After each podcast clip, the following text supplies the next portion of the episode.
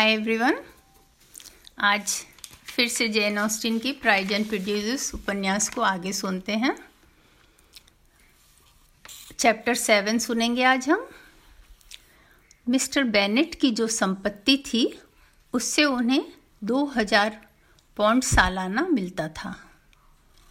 और दुर्भाग्य से उस संपत्ति के साथ, जो कि उन्हें अपने पूर्वजों से मिली थी, एक शर्त से सीमित थी कि अगर मिस्टर बेनेट के लड़का नहीं है तो उनकी मृत्यु पर वह संपत्ति दूर के रिश्तेदार को मिल जाएगी। मिसेस बेनेट के पिता मैरीटॉन में वकील थे और उनसे चार हज़ार पाउंड मिसेस बेनेट को मिला था। मिसेस बेनेट की एक बहन थी जिनकी शादी मिस्टर फिलिप्स से हुई थी, जो कि मिस्टर बेनेट के पिता के साथ क्लर्क थे और उनके फार्म के उत्तराधिकारी बने। मिसेस बेनेट के एक भाई था, जो लंदन में रहता था और अच्छा व्यवसाय कर रहा था। लॉन्ग बॉर्न जहाँ बेनेट परिवार रहते थे, वहाँ से मैरिटन सिर्फ़ एक माइल दूर था।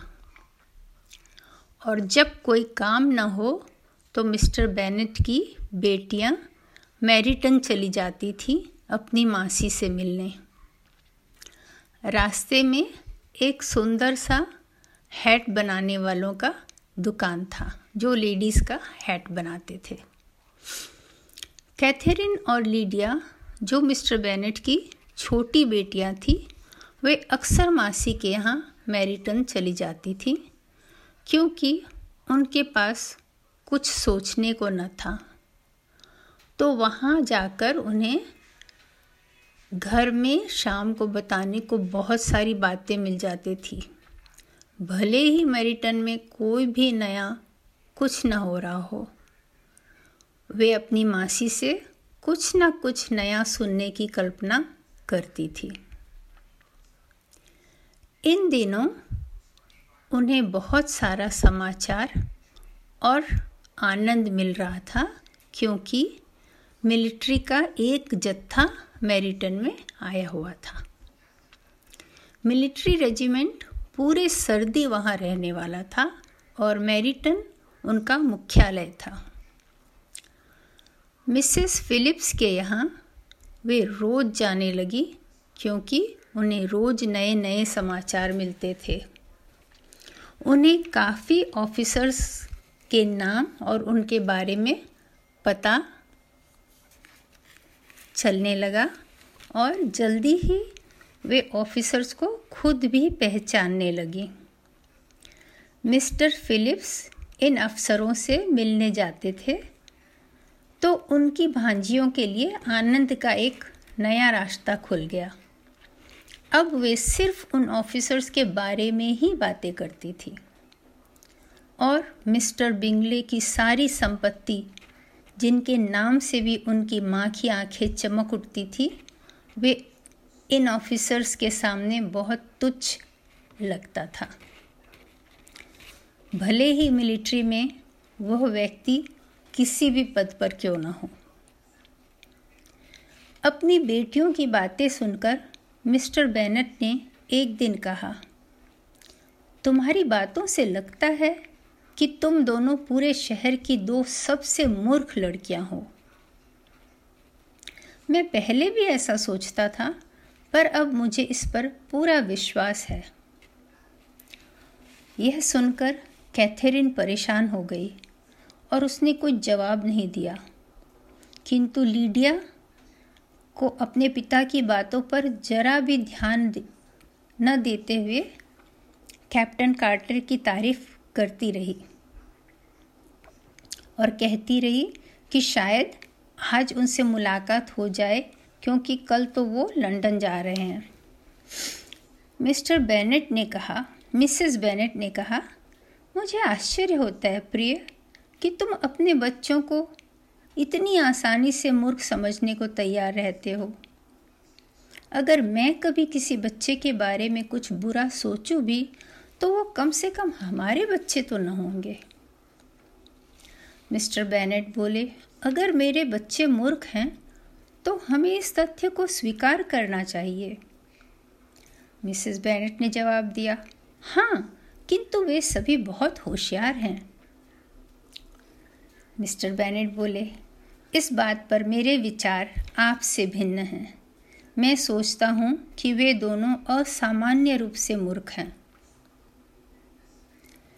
मेरे प्रिय मिस्टर बेनेट, आपको उनसे अपने, यानी उनके माता जैसे, उनके पिता जैसे विवेकशील हों, यह उम्मीद नहीं रखना चाहिए।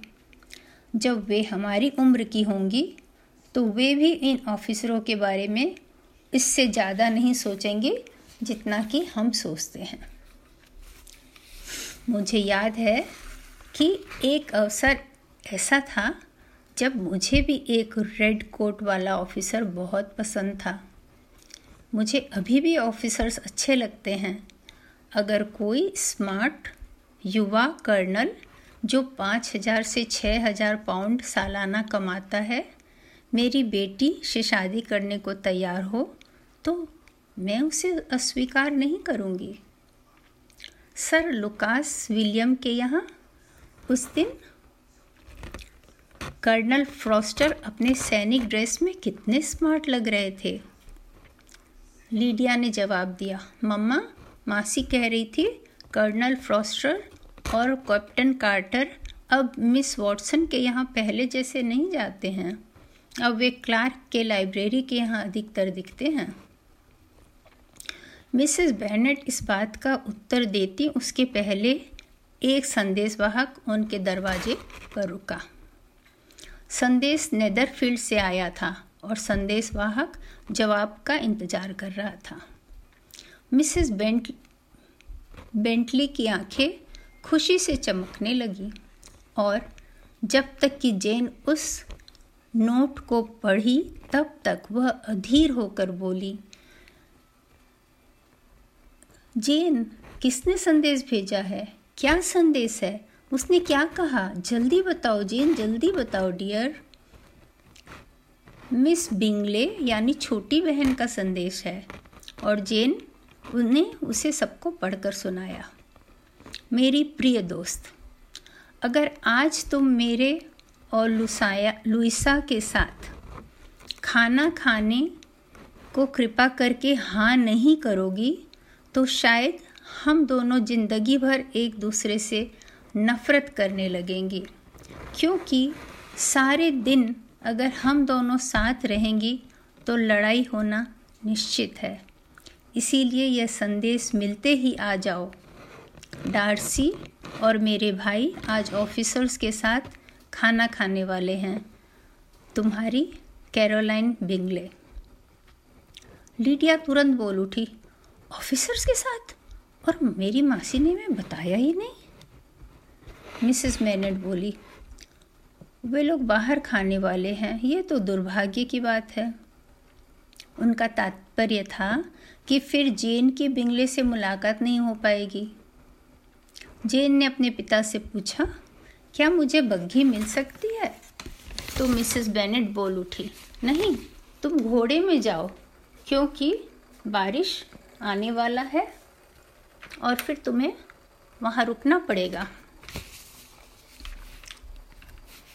एलिजाबेथ बोली हाँ योजना तो अच्छी है, किंतु ऐसा भी हो सकता है कि वे अपनी बग्घी में उसे घर भेज दें। लेकिन जेंटलमैन बग्घी लेकर गए होंगे और मिसेस हर्स्ट के पास अपनी बग्घी नहीं है। मिसेस बेनेट ने कहा जेन ने कहा, पर मैं बग्घी में जाना पसंद करूँगी। मिसेस बेनेट बोली, लेकिन तुम्हारे पापा घोड़ों को अपने फार्म से मंगा नहीं सकेंगे। उनकी वहाँ ज़रूरत है। और फिर उन्होंने मिस्टर बेनेट से पूछा, है ना मिस्टर बेनेट हाँ उनकी फार्म में मैं जितना चाहता हूँ उससे ज़्यादा ज़रूरत रहती है। एलिजाबेथ बोल उठी। अगर आज आपको फार्म में उनकी ज़रूरत है तो मम्मी की मंशा पूरी हो जाएगी। एलिजाबेथ के पापा को स्वीकार करना पड़ा कि आज घोड़ों की फार्म में सच में ज़रूरत है और जेन को घोड़े पर ही जाना पड़ेगा। और उसकी माँ जेन को दरवाजे तक यह सब बोलती हुई छोड़ने गई कि बहुत बारिश हो और तुम्हें वहाँ रुकना पड़े। जेन को गए ज़्यादा वक्त नहीं बीता था और मुसलधार बारिश शुरू हो गई। जेन की बहनों को उसकी चिंता हो रही थी, पर उसकी माँ बहुत खुश थी। बारिश पूरे शाम होती रही और जेन वापस ना आ सकी। मिसेस बेनेट बहुत खुश होने लगी कि जैसे बारिश उनके कहने से ही हुई हो और अगले सुबह तक मिसेस बेनेट यही कहकर खुश होती रही। किंतु जब उन सबका नाश्ता खत्म ही हुआ था कि नेदरफील्ड से एक संदेश आया। संदेश लिजी के नाम था। लिखा था, मेरी प्यारी लिजी, आज सुबह से मुझे ठीक नहीं लग रहा है। शायद कल बारिश में भीगने के कारण ऐसा लग रहा है। मेरे दोस्त मुझे वापस जाने देने को तैयार नहीं है जब तक कि मैं ठीक न हो जाऊँ। उन्होंने डॉक्टर जोन्स को बुलाया है। तुम लोग चिंतित न होना। अगर तुम्हें मालूम हो कि डॉक्टर जोन मुझे देखने आए थे। मेरे सिर में दर्द और गले में खराश के सिवा सब कुछ ठीक है। तुम्हारी जी मिस्टर बेनेट बोल उठे। अगर जेन बहुत बीमार हो जाए या मर जाए तो तुम इस बात का खुद को सांत्वना देना कि तुम्हारे आदेश के अनुसार मिस्टर बिंगले के पीछे भागने के कारण यह सब हुआ। मिसेस बेनेट बोल उठी, ओह, मुझे उसके मरने की चिंता नहीं है। छोटे मोटे सर्दी जुकाम से लोग मर नहीं जाते। वे लोग उसका ठीक से ध्यान रखेंगे। जब तक वह वहाँ रहती है, सब अच्छा ही होगा। अगर बग्घी मिलेगी तो मैं उसे दिखाऊँगी। हालाँकि बग्घी अभी भी उपलब्ध नहीं थी, एलिजाबेथ जिसे बहुत चिंता हो रही थी, उसने पैदल ही जाने का मन बना लिया, क्योंकि उसे घुड़सवारी नहीं आती थी। उसकी माँ ने कहा, तुम मूर्ख जैसे बातें कर रही हो। तुम जब तक वहाँ पहुँचोगी, इतनी सारी गंदगी से होकर तुम किसी से मिलने योग्य नहीं रहोगी। एलिजाबेथ ने कहा, मैं जेन से मिलने योग्य रहूँगी, मैं सिर्फ़ वही चाहती हूँ। उसके पापा ने पूछा, लीजी, क्या तुम मुझे संकेत या हिंट दे रही हो कि मैं तुम्हारे लिए बग्घी बुला दूँ? लीजी ने कहा, नहीं, बिल्कुल नहीं। मैं पैदल चलना, टालना नहीं चाहती हूँ। अगर उद्देश्य हो तो तीन माइल ज़्यादा नहीं है। मैं डिनर तक वापस आ जाऊँगी। मैरी ने कहा, मैं तुम्हारी उदारता की प्रशंसा करती हूँ, किंतु हर भावना के पीछे विवेक होना चाहिए और उतना ही परिश्रम करना चाहिए जितना ज़रूरी हो। कैथरीन और लीडिया बोल उठी कि, हम मैरिटन तक तुम्हारे साथ चलेंगे? और तीनों साथ निकल पड़ी। लीडिया ने कहा, हमें जल्दी करना चाहिए ताकि हम कर्नल कार्टर से मिल सके। मैरिटन आने पर कैथरीन और लीडिया किसी ऑफिसर की पत्नी से मिलने चली गईं और एलिजाबेथ अकेली चलती रही। खेत के बाद खेत पार करते हुए, पानी के छोटे बड़े गड्ढों को पार करते हुए जब तक वह नेदरफील्ड पहुँची उसके स्टॉकिंग्स पूरे गंदे हो चुके थे। उसके टखने में थोड़ा दर्द भी था।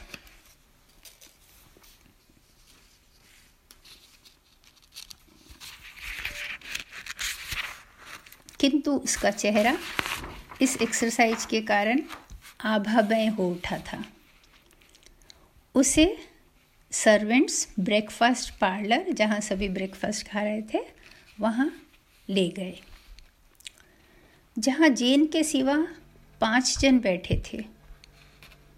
वो जैसी दिख रही थी, उससे सभी को आश्चर्य हुआ। इस खराब मौसम में इतनी सुबह सुबह वह अकेली चलकर आई है, यह बात मिसेस हर्स्ट या मिस बिंगले को बहुत आश्चर्यजनक लगी और एलिजाबेथ को पूरा विश्वास था कि वे उसके इस बात वे उससे इस बात के लिए नफरत करेंगी।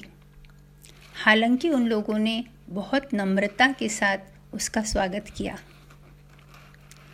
पर उनके भाई का व्यवहार नम्रता से ज़्यादा अच्छा था। उसमें मज़ाक और दयालुता भी शामिल थी। मिस्टर डार्सी ने ज़्यादा कुछ नहीं कहा और मिस्टर हर्स्ट कुछ भी न बोले। डार्सी एलिजाबेथ के चेहरे की आभा को प्रशंसापूर्वक देख रहे थे। जो कि इतने छलने के कारण उसके चेहरे पर प्रकट हो रहा था। और सोच रहे थे, क्या इतना ज़रूरी था इस मौसम में अकेले चलकर आना? मिस्टर हर्स्ट सिर्फ़ अपने नाश्ता के बारे में सोच रहे थे।